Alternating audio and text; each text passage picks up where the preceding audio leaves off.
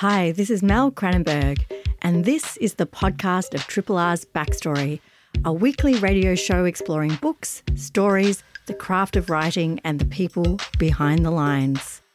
Backstory is broadcast live on Triple R from Melbourne, Australia, every Wednesday. Hope you enjoy the podcast and feel free to get in touch via the Triple R website, Facebook, Twitter, or Instagram. Independent Melbourne Radio 3 Triple R. On today's show, in 2015, Amani Haydar is a young lawyer pregnant with her first child when her mother, Selwa, is killed by her husband of 28 years, Amani's father. Nine years earlier, her grandmother had been killed in Lebanon by an Israeli drone attack. These devastating events and the women she lost are at the heart of Amani's powerful and confronting memoir, The Mother Wound. In it, Amani, an artist and domestic violence advocate, pays homage to her mother and grandmother and reveals how her loss was compounded by Islamophobia, misogyny, divisions in her extended family, and a legal system still ill equipped to deal with the enormity of domestic violence while still somehow finding solace in her strong beliefs and activism. Amani Haydar joins me soon to discuss her book, her story, but I'd like to give a content warning. This episode will be discussing family violence and the aftermath of murder and traumatic loss.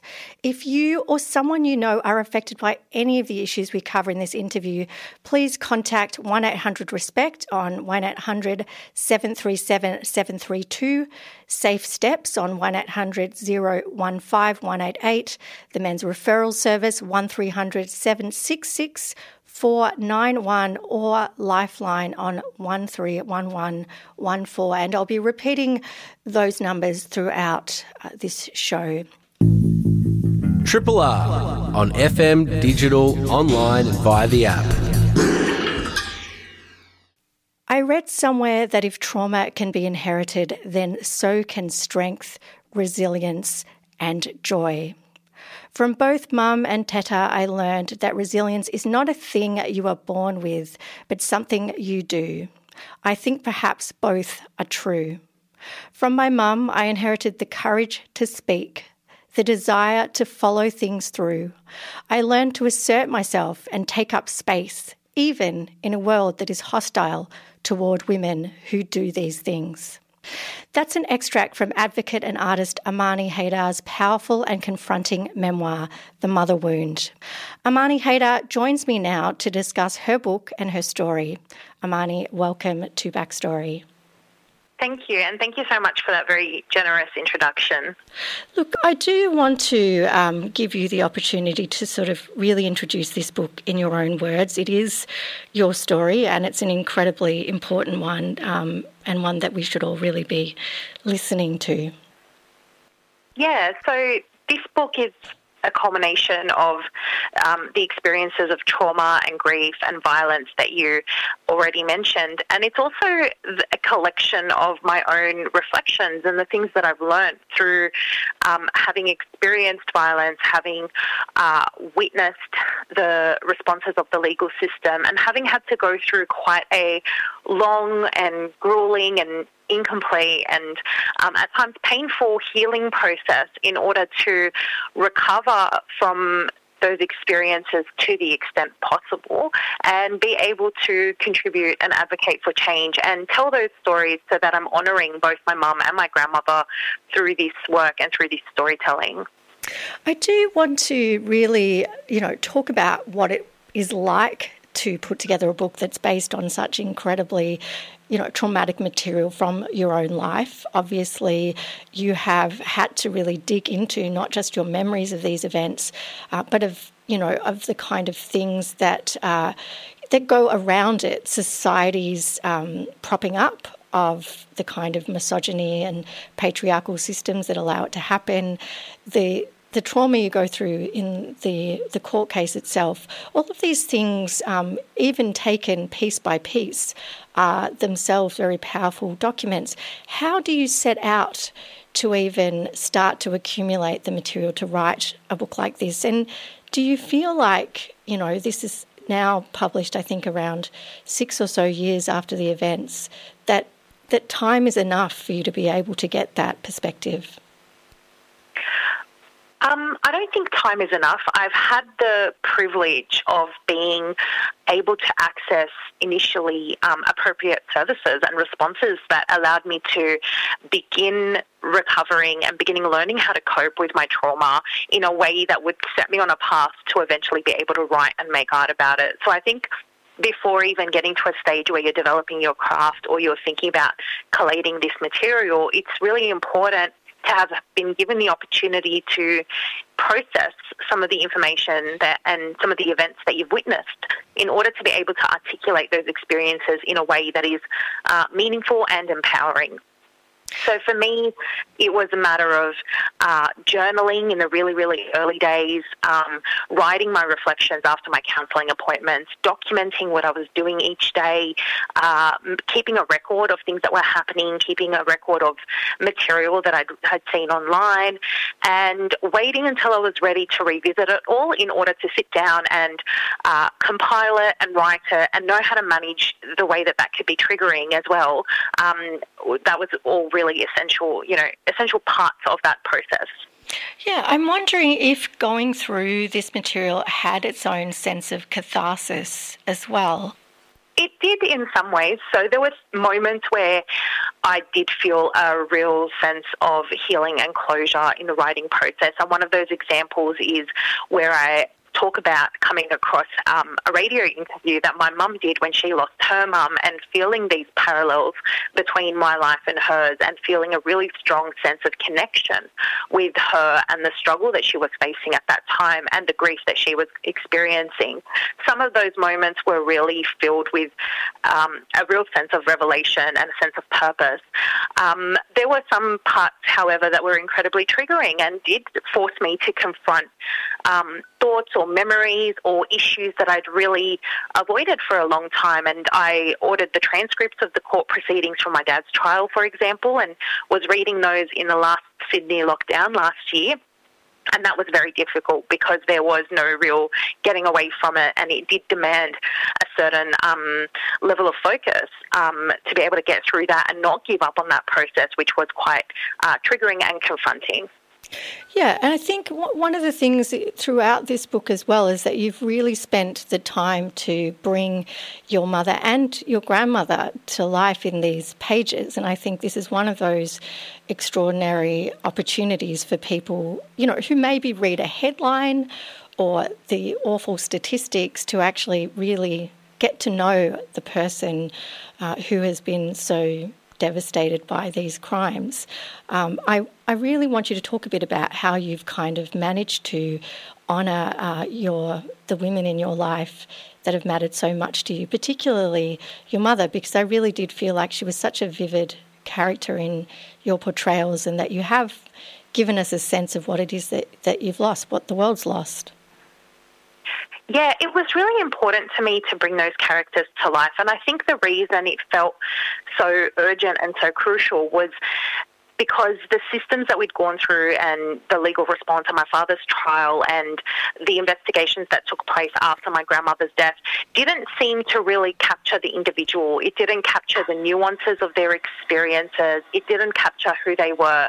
And I think that's a very common experience with people who've been victimized by crime.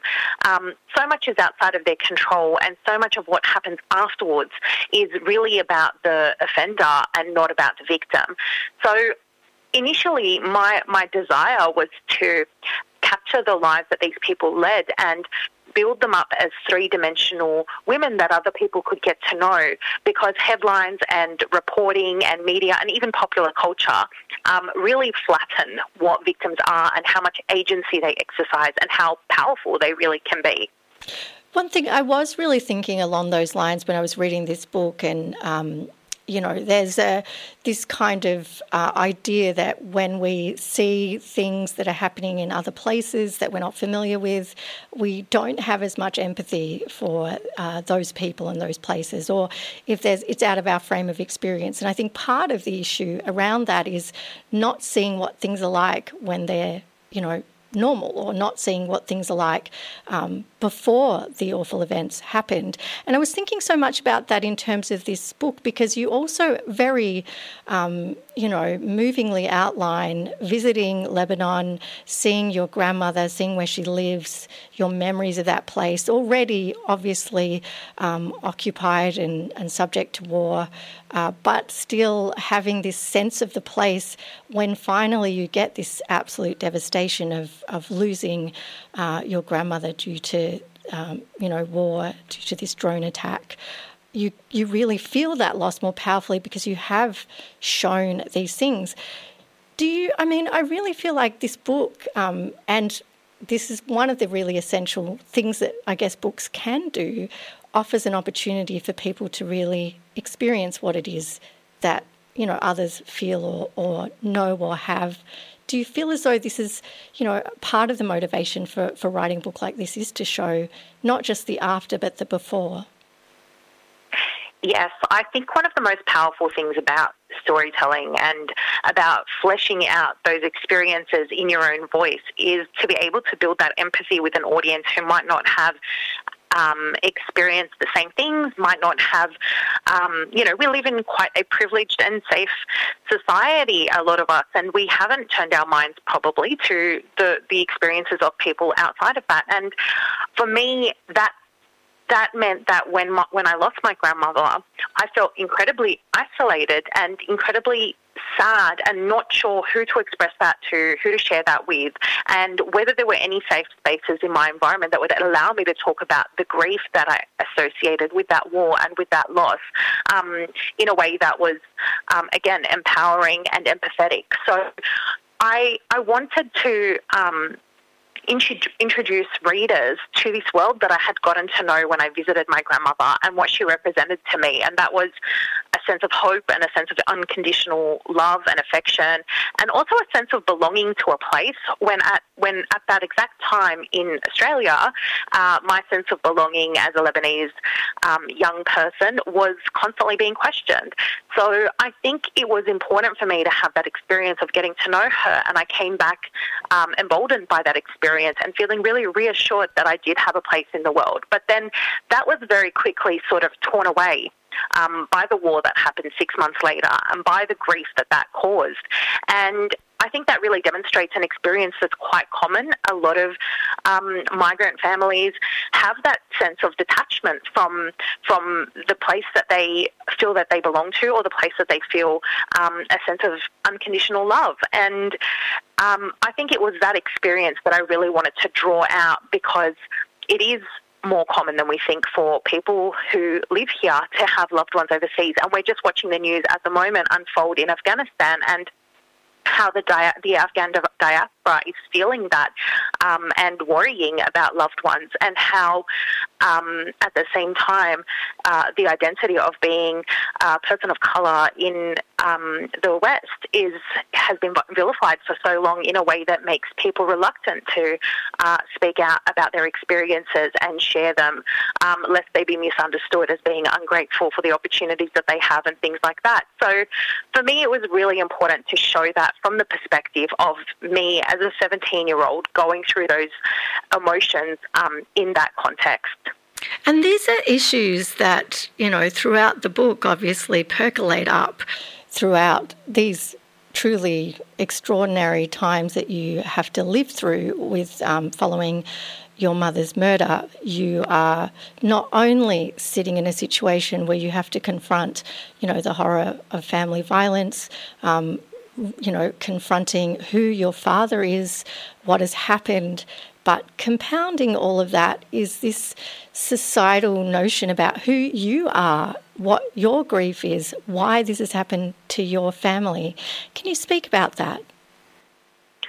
Yeah, I think having experienced the post 9 11 world and the way that that affected stereotypes about my community, about what it means to be Arab or Muslim, um, I was very conscious in the aftermath of losing my mum and in the process of going through the trial itself of how the white gaze might read my mother's story and how aspects of her experience would be understood as a Muslim problem rather than a gender problem.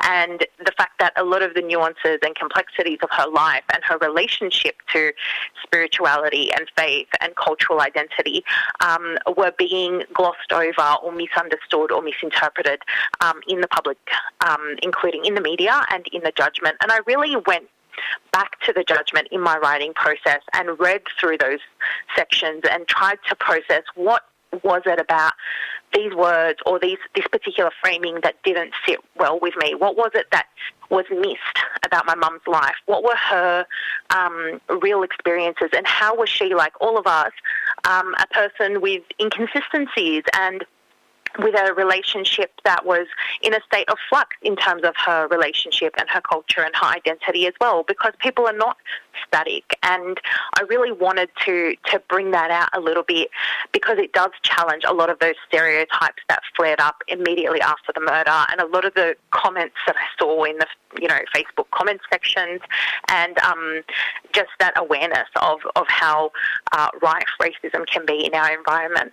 You even, uh, at one point in the book, talk about coming out of the uh, the court uh, where you are obviously, you know, a witness, but also uh, observing what's going on and how your father is responding, how the legal system is working, and you come out of the courtroom and you're um, approached by someone from the media, by a journalist who wants to talk to you about the case um, and mentions that they may have spoken with extended family members on your father's side, and you say to them, "What are you going to do about the Islamophobia?"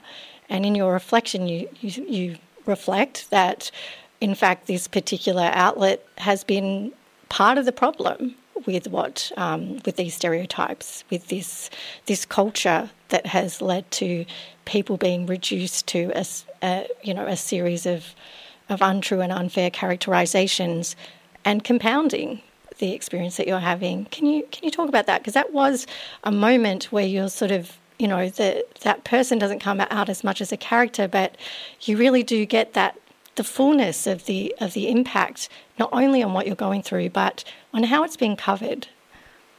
Yeah, I think one of the main frustrations that I had was witnessing the way that um, things were playing out and sensing a real frustration about having almost no voice or having a marginalised voice in the proceedings, having a marginalised voice in terms of sharing my mum's story. I really had wanted. I wanted to be able to trust the media. I wanted to be able to tell my mum's story sooner, but I was very aware of how disempowered I was within that structure. And the fact that racism is structural means that for a lot of um, women from racialized communities or from migrant communities, the the the barriers that you anticipate when you interact with the media or with even a service or an organisation or with the government or a government department um, means that you're going into a place already feeling disempowered, already feeling vulnerable, and then also wondering whether you're going to encounter racism on top of your experience of gender based violence. So for me, I, I felt quite stuck in the sense that I was anticipating, and I had evidence to, to, believe that because I'd seen the way that the public was talking about my mum's case online and in social media.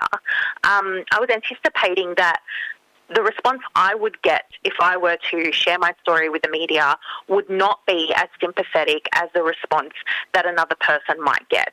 And I was visibly Muslim by this point in time and wearing a hijab, and that made me even more aware of how I might be perceived and how my story might be boxed in um, by these stereotypes. And I really wanted to only begin sharing my mum's story when it came from a place of empowerment. And I think that's such an important thing because we've seen with the Me Too movement how powerful it can be for survivors to have a say. We've seen that um, platforming them in terms of policy and change can actually result in better policy, can result in more safety for women, and can allow us to have more intersectional responses to the issues that women face. Um, but at the time, I didn't feel ready or that the circumstances or the environment that I was in was ready for my story. Um, and the last thing you want to do is have a re traumatizing encounter with the media and feel even more marginalized um, in, in those circumstances. And I'm saying this as, as someone who had the privilege of uh, a great education, of working in the legal system. I was a commercial litigator before all of this happened, and I was familiar with courtrooms and I had the language that I needed to address a lot of the issues that I'd faced, and still felt quite disempowered when it came to dealing with the media. You're listening to a Triple R podcast. Discover more podcasts from Triple R exploring science, technology, food, books, social issues, politics, and more. To listen, hit up the Triple R website or your favourite podcast platform. If you or someone you know have been affected by any of the issues that we've been covering in this interview, uh, please contact 1 800 RESPECT on 1 800 737 732, Safe Steps on 1 800 015188, uh, the Men's Referral Service 1300 766 491 or Lifeline on 131114. Amani, I am keen to kind of delve a little bit more into um, some of the complexities of this experience. And, and, this is an area that, again, is, is one that is incredibly, I'm sure, it was it's difficult to read, I'm sure it's difficult to talk about. But obviously, the person who has perpetuated this this crime is your father. And one of the things that you really do try to examine is um, how you you think and feel about his actions. And I think you take this very, um, you know, this view that really does try to look at the actions in in their context and to see this person for what he has done, of his self justifications, the things that he he pulls around him, um, including damaging stereotypes and um, societal aggrandizement of of men and men's um, power. Uh, these kinds of things you look at in a very stark way, and it, it is, you know, it really does expose this idea that this person is not just you know, one man doing this. He's a part of a broader story of family violence, gendered family violence, that is propped up by society across cultures and across uh, all sorts of traditions. Um, but then maybe an individual can use these excuses to to try to get themselves off the hook in some way. Can you talk about this portrayal because it can't have been an easy one to share? Yes, I think one of the most challenging things about the writing process was capturing all of those complexities about my father, who I thought I knew before this crime and who I trusted and felt a great sense of betrayal from. Um, and basically using uh, what he had done and the things that unfolded in the trial to really examine the way in which society um, tries to uh, separate its broader problems and its structural problems from individual cases, when in fact these individual cases and individual crimes are taking place within that context that you mentioned. It's really important in terms of our own progress and in terms of holding people accountable that we don't see violence as isolated incidents. And we, I think it's really important to also contextualize our advocacy and I do this with my own advocacy within those broader structural problems of how does patriarchy drive crimes like these? How does um, how, do, how do particular circumstances drive crimes like these? And how do we hold individuals accountable whilst at the same time pushing for structural change and long lasting change for our society? So, in terms of my father, I, I feel that in the writing process, I went through this, and I, I, this is reflective of how I experienced my relationship with him in real life. I matured from viewing him from the lens of a child and a girl child who is looking up to this figure and seeing them as a source of authority and a source of uh, wisdom. And learning gradually uh, about my mum's relationship and learning about the grievances that my mum had and her experiences of abuse, and then eventually learning through the process of reading and going through the the trial to actually name his behaviour as abuse. And one of the most confronting parts of my experience and one of the things that I've taken a lot of time to break down for the reader was that I gave evidence against my father, having not seen him since before the murder itself. So there had been a two year wait. And in that two years, I'd had the opportunity to ruminate and imagine all these different outcomes and really build up a sense of anxiety about what kind of experience and what kind of encounter it would be to step into this courtroom where he was present and talk about abuse for the first time when I'd never confronted that with him or um, even labelled my mother's experiences as abuse until um, that moment. So that was a really heightened and emotional experience. And what perhaps shocked me the most was that I had a lot of preconceptions about what remorse should look like and what kind of behaviour I would expect from him, and ended up uh, being quite confronted and challenged um, by what I actually witnessed in the courtroom. And then building on that, I had to come to a place of acceptance that perhaps it's not this individual who holds the key to, um, you know, answering all my questions or holds the key to my recovery. Um, perhaps the real recovery comes from acknowledging that you can heal outside of these processes and that there are opportunities outside of the legal system to recover and to build a sense of connection with your loved ones and to um, advocate for change irrespective of what kind of legal legal outcome you receive. And at that point in time, I was I was really anxious about whether he would be found guilty of murder or manslaughter because he was um, pleading a partial defence. And um, watching the trial unfold had this real sense of um, uh, anticipation with it as well. And I remember being very nervous about what the outcome would be, what it would mean, whether it would offer us any kind of closure, um, and going through all those different emotions. And the writing process actually allowed me to put some of those emotions to bed and to also creatively explore um, these narratives that men use when they commit crimes against women um, to to try and justify or reason through their violence and um, that that was quite an empowering thing. Yeah, and you reveal quite a lot in the court case itself that you have touched on in other sections of the book, and I won't. I won't say too much more because it is quite powerful revelations that it's almost as though you're going through, um, well, it is exactly as though you've gone through things that you experienced and heard and suddenly realize their significance now. Um, and that is such, it's one of those things of this horrible. Um, you know, I guess, version of suddenly realizing your parents' uh, humanity, of seeing what has gone on by, you know, the things that have happened, but also you talk earlier in the book about how your own marriage really suddenly gave you an insight into the dysfunction in your parents' marriage, that you, you know, you could see that each of these steps that you've taken gave you a better perspective on on things that were going on that you you couldn't see before because you were too close.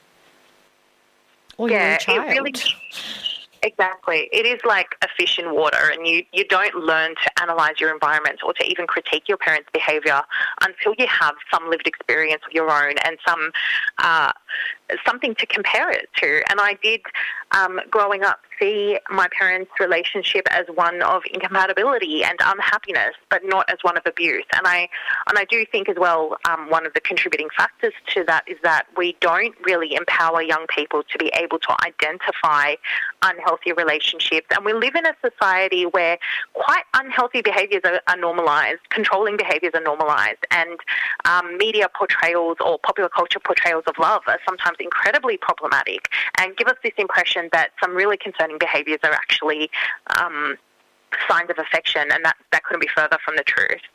That is something that I think your book really very, um, very much drives home. Is this this dawning realization that what had gone under the cover as um, as maybe a fractious relationship or one where there was, you know, um, maybe things that didn't quite work in it. You suddenly realise the extent of it and how, how I guess uh, this kind of coercive control or undermining or gaslighting works, and you know how devastating and the ultimate um, way it can horribly end.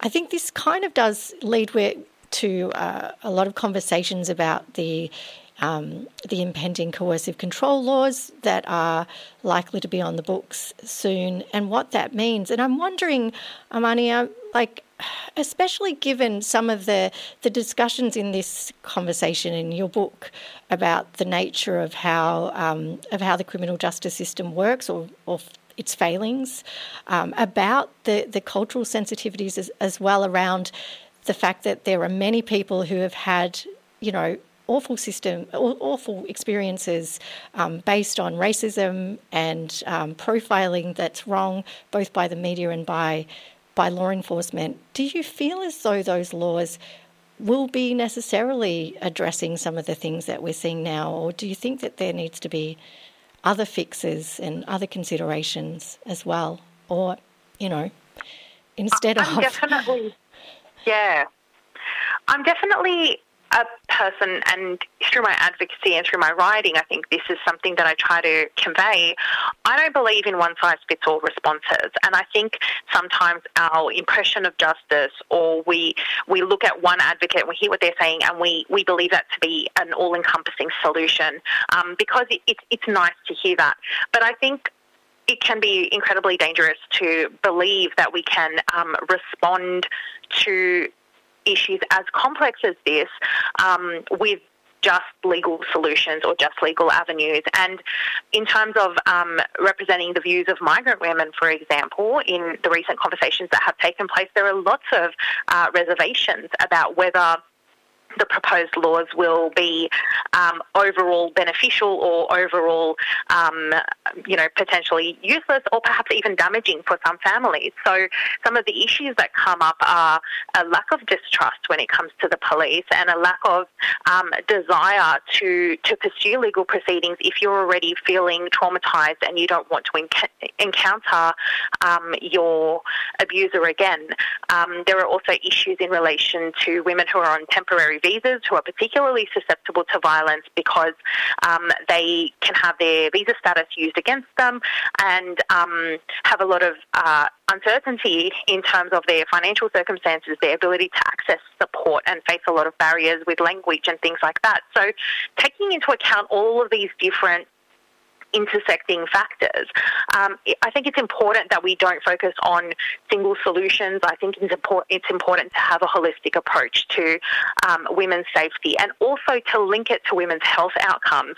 Um, I'm on the board at the Bankstown Women's Health Centre, and one of the things that is really I've really learned to value is not just responding in crisis, but also providing women with a way to heal from these experiences and to tell their stories afterwards, should they wish to do so in a in a variety of formats. And for some women, justice can look like getting into the courtroom and confronting the situation and seeking an outcome. And I know that was quite valuable for, for me in my own experience.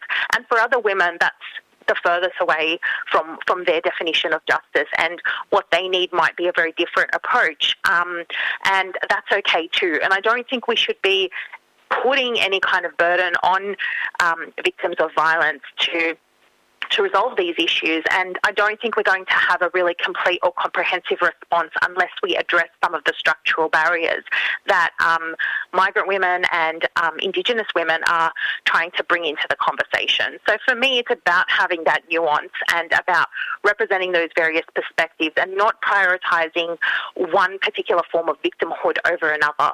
This is a book about a woman of incredible resilience. You learned um, behaviour from other women who have been incredibly resilient, um, but also, you know, one where you have kind of found a way to make um, what has happened meaningful for you or, or, translated into something meaningful for you and for society, your advocacy, your work, but also your connection with your own belief and religion. Can you just touch on that briefly? Yeah, I think we talk a lot about resilience, but we don't always talk about how people access resilience or do it. And sometimes it sounds like something that is quite abstract or intuitive when it can actually involve taking steps and learning things. So for me, um, tapping into things that I inherited from my grandmother and my mother, including my um, sense of faith, inc- including some of my spiritual practices, um, and tapping into craft, doing things with your hands, nurturing activities, has been so important in my healing process. And I describe kind of keeping objects and um, interacting with them. And, you know, I've, I've done things through my creative process that really reflect that. So I've um, painted about my mum and my grandmother. I've used material that I um, salvaged from my mum's home, including her old hijabs and jewellery, to, to make art and to build uh, her memory into my creative practice. And I think that can be an incredible form of resilience. And I at the same time, I'm mindful of the fact that we we can't be resilient on our own. We do need to rebuild connections with others. We do need to live in a space that offers us, offers us um, space for healing. You know, women's only safe spaces, trauma informed spaces, and opportunities to tell stories. And for me, the most healing part of my experience has been to be able to have a say, to be able to um, contribute to meaningful dialogue, and to uh, learn from other women and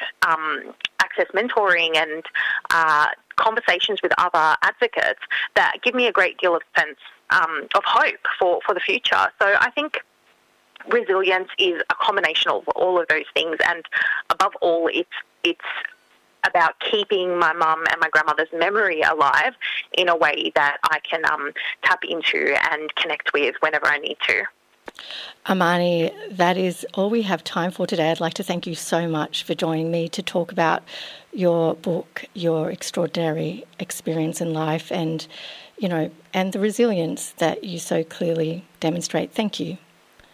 Thank you so much for having me. It's been a pleasure speaking with you. That was Amani Haydar, uh, who joined me today to talk about her incredibly powerful and com- confronting book, The Mother Wound, out now through Hachette. If you or someone you know uh, have been affected by any of the issues we covered in this interview, please contact 1 800 RESPECT on 1 800 737 732, Safe Steps on 1 800 015 188 the men's referral service on 1300 766 491 or Lifeline on 13 1114. Independently yours, Triple R. 102.7.